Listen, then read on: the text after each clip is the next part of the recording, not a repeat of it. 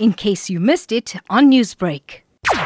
Members of Reaction Unit South Africa received a call from a uh, motorist that was parked outside the Verulam testing ground. He informed us that a truck belonging to a driving school had uh, collided with a biker. Um, upon arrival, paramedics uh, pronounced the driver of the bike deceased.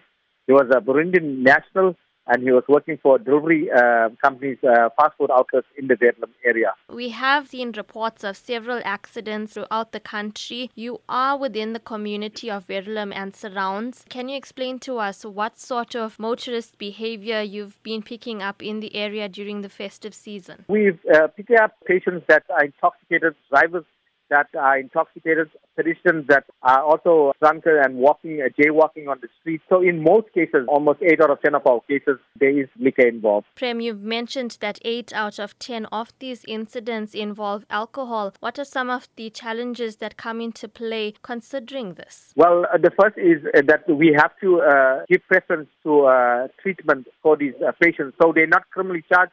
Most of them are put into the ambulance and uh, expedited to the nearest hospital. So they, they, are not punished for driving drunk. Most of the victims that are injured are not being compensated. The, the, the suspects themselves have not been arrested simply because they have to be expedited to hospital because of the seriousness of their injuries. So one of the challenges we face is that these drunken drivers are not punished. Newsbreak, Lotus FM, powered by SABC News.